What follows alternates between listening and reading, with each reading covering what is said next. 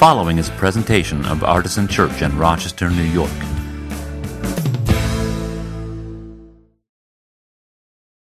This morning we're reading from Philippians 2 1 through 13. If then there is any encouragement in Christ, any consolation from love, any sharing in the Spirit, any compassion and sympathy, make my joy complete.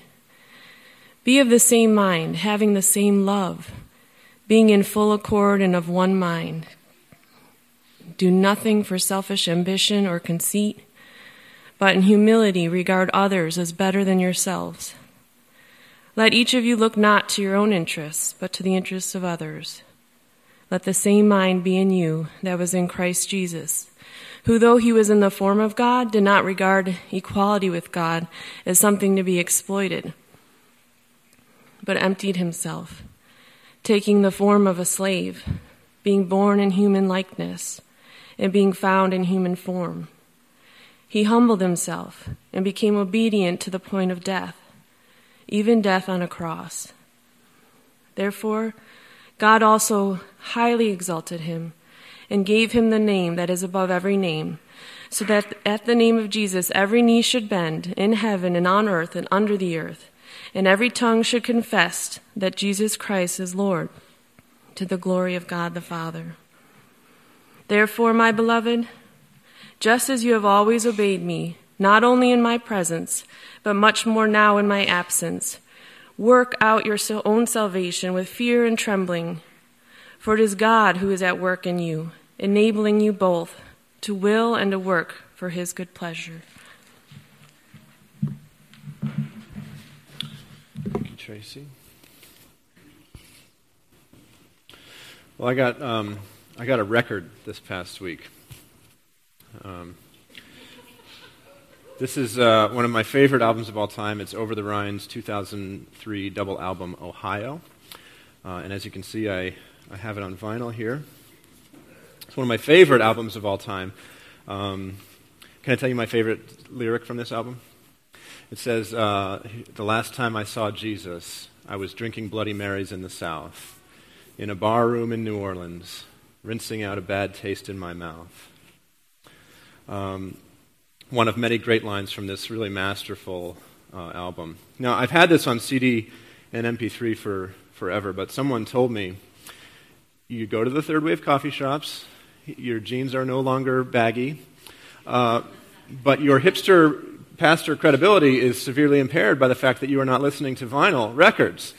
And so I decided I had to get, get this album on on vinyl. Um, so now I have it, and I guess uh, I'm the real deal or something. Um, incidentally, the vinyl purchase came with a free download of the MP3s, which, as I mentioned, I already have. So if anybody does not yet own this album, um, I would be happy to share those MP3s with you. But uh, we're not going to steal music. We're just going to give away copies one at a time. So if, if, if one person taps me, um, nobody at the 9 a.m. service did. So this is your chance. Catch me after service. If you, if you don't have Over the Rhines, Ohio already, let me know, and I'll, I'll send you the, uh, the link to download those MP3s that, um, that I do own, free and clear, and can transfer to others as I wish.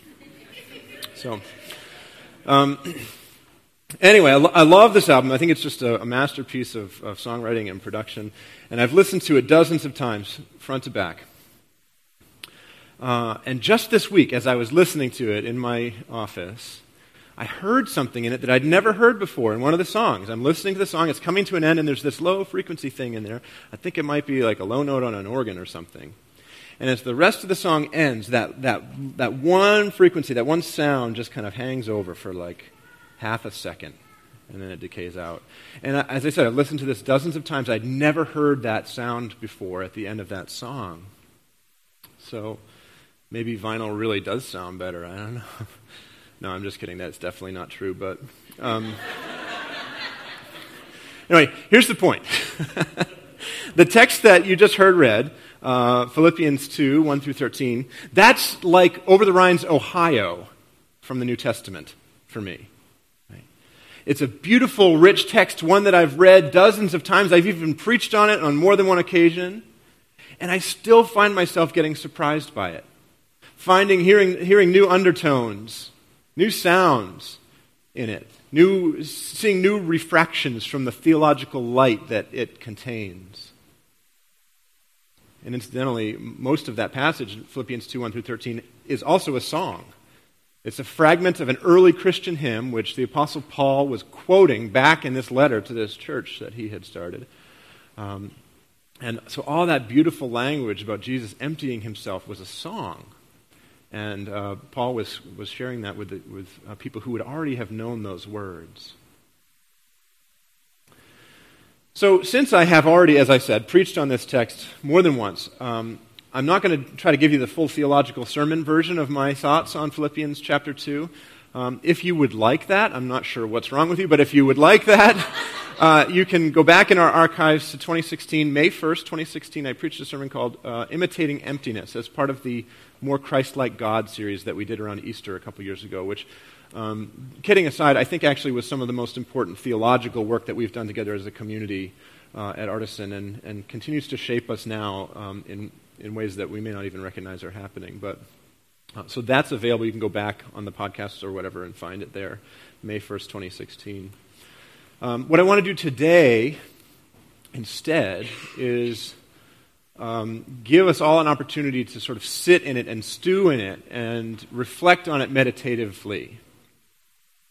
Um, because again, it's so rich and beautiful. Even if you know it really well, I suspect that you might find something new in it um, as we do this.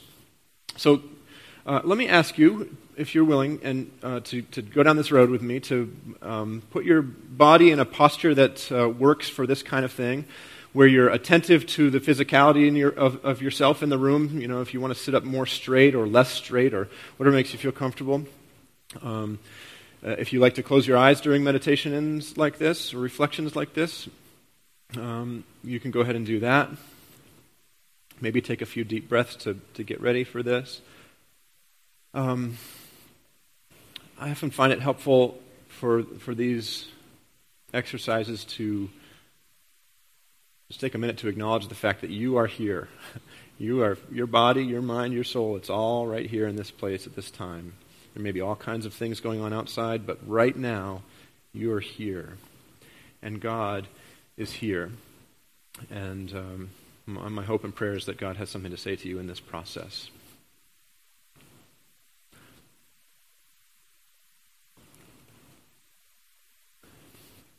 So I want you to think about the Apostle Paul's plea to his beloved congregation. Did you hear the love in the words that he wrote? And I, I want you to know, and I, I, apologize if this seems a little corny, but I want you to know that you are my beloved congregation. I think of you the way that Paul thought of the Philippian church, I think. And if I, if I had to leave and go away and do some other work as Paul had to do, uh, I imagine that I would want to write letters back to you, just as Paul did. And and uh, speaking as your pastor, I I would like to say it would make my joy complete. To use his words, if you would do what Paul asked them to do, which is to be of the same mind and have the same love and to be in full accord with one another and to do nothing from selfish ambition or conceit, but in humility regard others as better than yourselves. It would make my joy complete uh, as your pastor if, if each of you would look not to your own interests, but to the interests of others. And if you would let the same mind be in you that was in Christ Jesus, who emptied himself and humbled himself to the point of death. Now, maybe that helps you hear these words in a more um, you know, personal voice. But I want you to go one step further. I want you to imagine that this is not just the Apostle Paul's plea to the church in Philippi. It's not just Pastor Scott's plea to the church at Artisan, but that it is the call of God on your life. It's, it's your heavenly Father, your divine parent, asking you if you would behave in this way, doing nothing from selfish ambition or conceit, having humility, regarding others as better than yourselves, looking not to your own interests but to the interests of others, and having the mind of Christ in your own mind. If God, your divine parent, was asking that of you, I'd like you to examine your life and think about areas where you have said yes to this request of God. Times when you have sensed God's command to empty yourself, to humble yourself, to think of others as better than yourself. Or maybe you didn't sense it specifically as the command of God, but you just naturally knew that it was the right thing to do. Think of a time in your life when, when you had that dawning of realization and you said yes to it.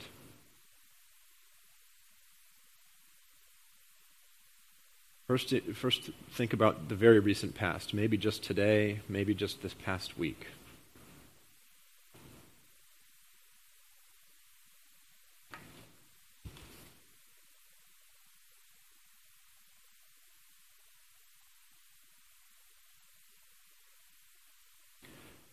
And now, thinking back a little bit further into your past, thinking over the past month or the past year of your life, perhaps thinking about times when you were at work or at school or in your family or in your church. When were there times that you sensed the call of God to, to humble yourself, to empty yourself, and you said yes to that?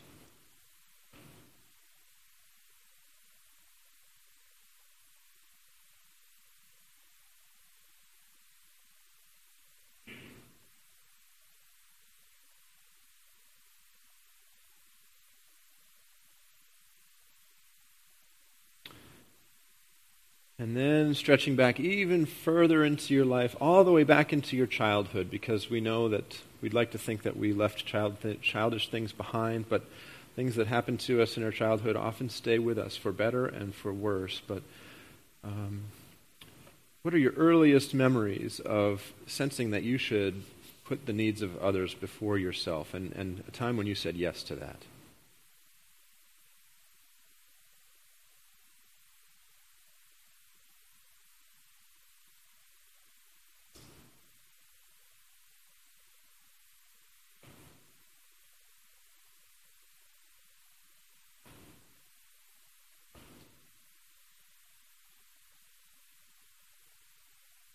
So that's the first part of the meditation. I want to move to the second part now and ask you to do some slightly more difficult work, which is the work of thinking about times when you have said no to God's request to empty yourself, to humble yourself, to think of others as better than yourselves. And again, maybe you didn't have a kind of religious experience. Maybe it was just you, you knew that you should put somebody else's needs before you, and you heard that call on your life, and you said no. And again, start with the most recent history, maybe on your way to church in the car this morning or something that happened this past week. And you said no.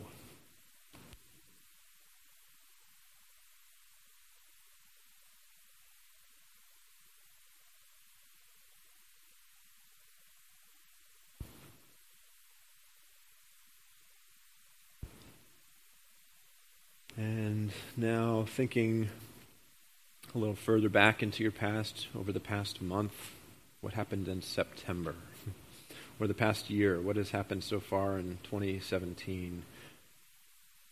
Times when you knew you should be emptying yourself and you decided not to do it.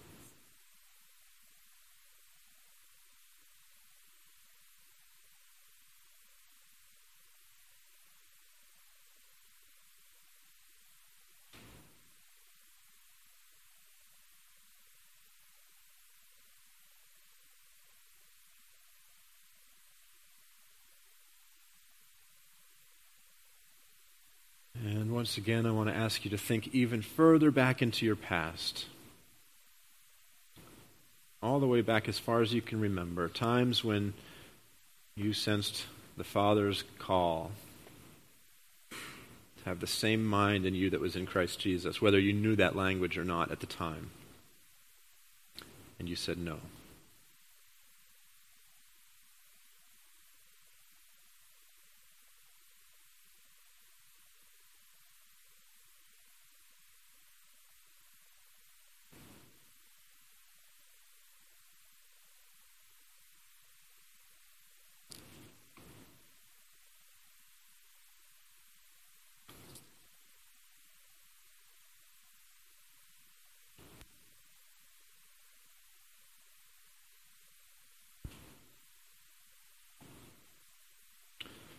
I'm going to ask you to just stay in that same posture and same mindset, but push pause on the work of thinking over your life for a minute. And I want to read to you today's gospel reading, which comes from Matthew 21. And we'll start reading in verse 23. When Jesus entered the temple, the chief priests and the elders of the people came to him as he was teaching and said, By what authority are you doing these things? And who gave you this authority? Jesus said to them, I will ask you one question, and if you tell me the answer, then I will also tell you by what authority I do these things. Did the baptism of John come from heaven, or was it of human origin? And they argued with one another. If we say from heaven, he will say to us, Why then did you not believe him? But if we say of human origin, we are afraid of the crowd, for all regard John as a prophet. So they answered Jesus, We do not know. And he said to them, Neither will I tell you by what authority I am doing these things. But what do you think? A man had two sons. He went to the first and said, Son, go and work in the vineyard today. He answered, I will not. But later he changed his mind and went. The father went to the second son and said the same. And he answered, I go, sir. But he did not go. Which of the two did the will of his father? And I will pause in the reading right there and ask you to answer that question for yourself. Which son did the will of his father? The one who said he would not and then went, uh, or the one who said he would go and didn't go? I suspect that most of you, if not all of you, answered the question the same way that, as we will see in a minute, the Pharisees answered the question, which is to say that the first son who gave the wrong answer but did the right thing is the one who did the will of his father. And as I've asked you to reflect back on your life about times when you said yes to God or no to God, I wonder if there were times when you said yes but didn't do the yes, or times when you said no and then went and did it as you had been asked anyway. And so I'd like to ask you to engage now for just another minute in this meditative way in, one, in a third piece of reflection, which is to think specifically about times when your actions did not match up with your declarations. In one direction or the other? When were there times when you said yes to God but didn't do it, or said no to God and then did it?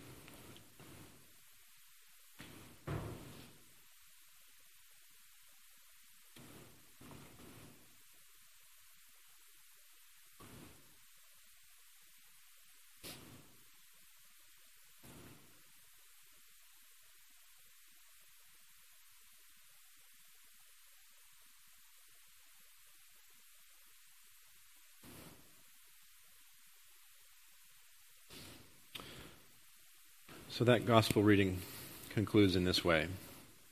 Remember, Jesus had just asked them, Which of the two sons did the will of his father? And they said, The first. Jesus said to them, Truly I tell you, the tax collectors and the prostitutes are going into the kingdom of heaven ahead of you. For John came to you in the way of righteousness, and you did not believe him. But the tax collectors and the prostitutes believed him.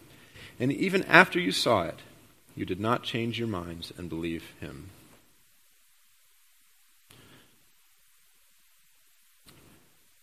Well, you can uh, kind of wake yourself up from that meditative, reflective uh, experience. And I want to think for a minute together about, about these Pharisees, these, these hypocrites. There's so many occasions in the New Testament where Jesus just nails these people. And don't we all kind of cheer a little bit? Like we always want, like the hypocritical religious extremists uh, which we kind of retrospectively assign to the Pharisees, perhaps somewhat unfairly. We always want to see them get their comeuppance. We always want to see them judged, those judgmental people. And there it is, isn't it? That's the trap. That's the catch. I think, especially for those of us in kind of Western Christian culture, and maybe especially for those of us who, who um, kind of want to live in a slightly more progressive Christian culture, we just miss the point completely with this kind of thing because we are so eager to see judgmental, hypocritical people get taken down a peg that we don't realize that we have the same type of um, religious arrogance, just a, like a different flavor, but it's the same. It's the same rotten meat. That's a very mixed metaphor. That's what people call that. Do you see what I'm saying, though? How, uh, how hypocritical it is to judge people for being hypocritical? Listen to this. The Pharisees were the way that they were. Um, they found their justification, their kind of religious self congratulation, from following the teachings of Moses to the letter. Now, probably not all of them, but the ones that were the most visible and the ones that were most like popular, they followed those really well. Followed them so well, in fact, that they, they said they put a hedge around it. They don't even want to walk onto the property line of breaking those laws. We're going to plant a big bush so you can't even get through it. To, to, like you don't even get close to the line.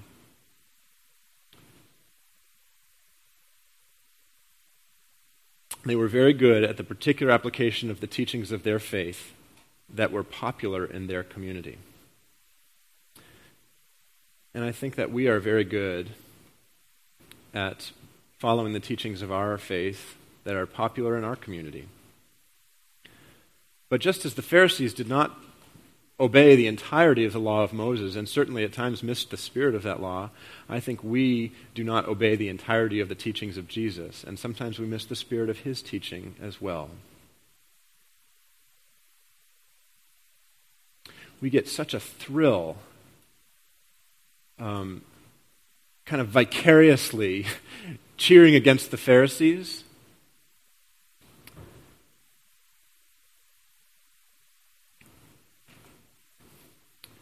or even in our own day, seeing our modern day Pharisees make fools of themselves, which they are really good at doing.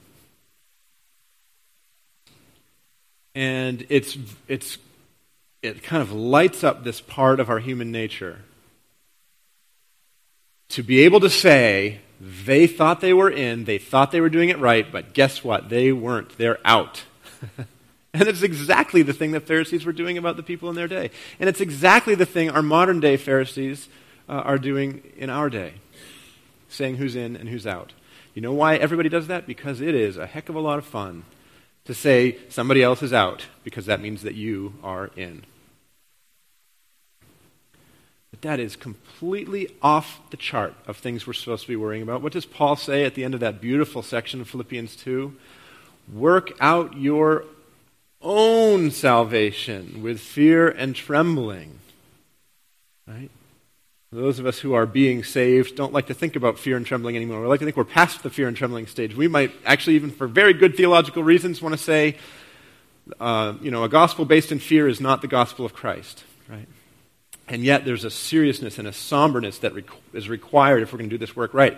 And have you ever wanted to say to your neighbor in the faith, hey, I've noticed a few things in your life that you might want to think about with fear and trembling. hey, buddy, Jerry Falwell Jr., I got some things you should be scared of, right? I mean, I, am, am I mostly right when I choose that particular example in this particular room? If you don't know who that is, God bless you. Go in peace and do not Google. Listen, um, the fact that I'm laughing about that and you're laughing about that is part of the problem, right? Because that particular person, whose name I won't bring into this again, is a beloved child of God, just as you and I are. And I think that person gets it wrong in lots of ways, but guess who else gets it wrong in lots of ways? The person who's judging that person right now, which is me and, and apparently all of you. right? We need to work out our own salvation with fear and trembling.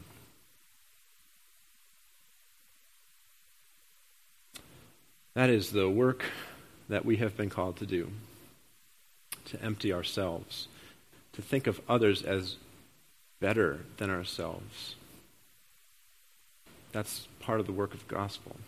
Matter of fact, I think if we got that right, we would, we would be 95% of the way there on almost everything else. But it's not easy. So, why don't we pray and ask for God's help?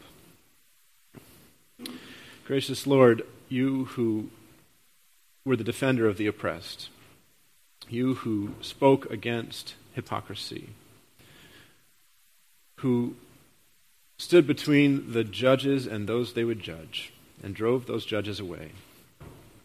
We pray that you, in your gentle love, would stand between us and the people we want to judge, even if we want to judge them for being judgmental, and to drive us away, to drive us back to you and your way and your mind, to your endless, emptying love. Call us back, give us strength to empty ourselves, to humble ourselves, to give up our lives, to give up our needs and our wants and our desires, to give up the incredible joy of judging other people, and instead to walk in your way, to work out our own salvation with fear and trembling. And we pray that your kindness would lead us to repentance. That those times when we have said no to you, we would change our minds and do as you've asked anyway. And for when we are tempted to be hip, hypocrites, when we've said yes and we want to walk away, steel our resolve. Give us strength to do what you've called us to do. We pray these things through Christ our Lord, who lives and reigns with the Father and the Spirit, one God now and forever. Amen. Well, our communion table is open for the remainder of our service today. Uh, if you are seeking the strength of the Lord in this work, our table is here. It is food for your souls, it will nourish you. If you'd like to receive prayer, a member of our prayer team will be at the back of the room and would be happy to pray with you. Your children are welcome to take communion with you. Please go and get them. Um, if you don't want them to take communion with you, get them right after you're done so that our teachers, our volunteers down there can be uh, part of the rest of our service as well. And we'll continue to sing together as we come to the table of the Lord, which is open now. I invite you to come and receive God's grace. Amen.